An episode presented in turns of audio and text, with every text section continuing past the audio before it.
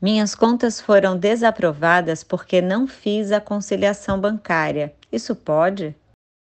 Fazer a conciliação bancária nas contas eleitorais significa informar se há cheques que foram emitidos e ainda não foram compensados, depositados nas contas daqueles fornecedores ou prestadores de serviço, bem como aqueles cheques que já foram depositados na conta eleitoral, mas ainda não fazem parte do saldo financeiro, porque ainda não foram compensados.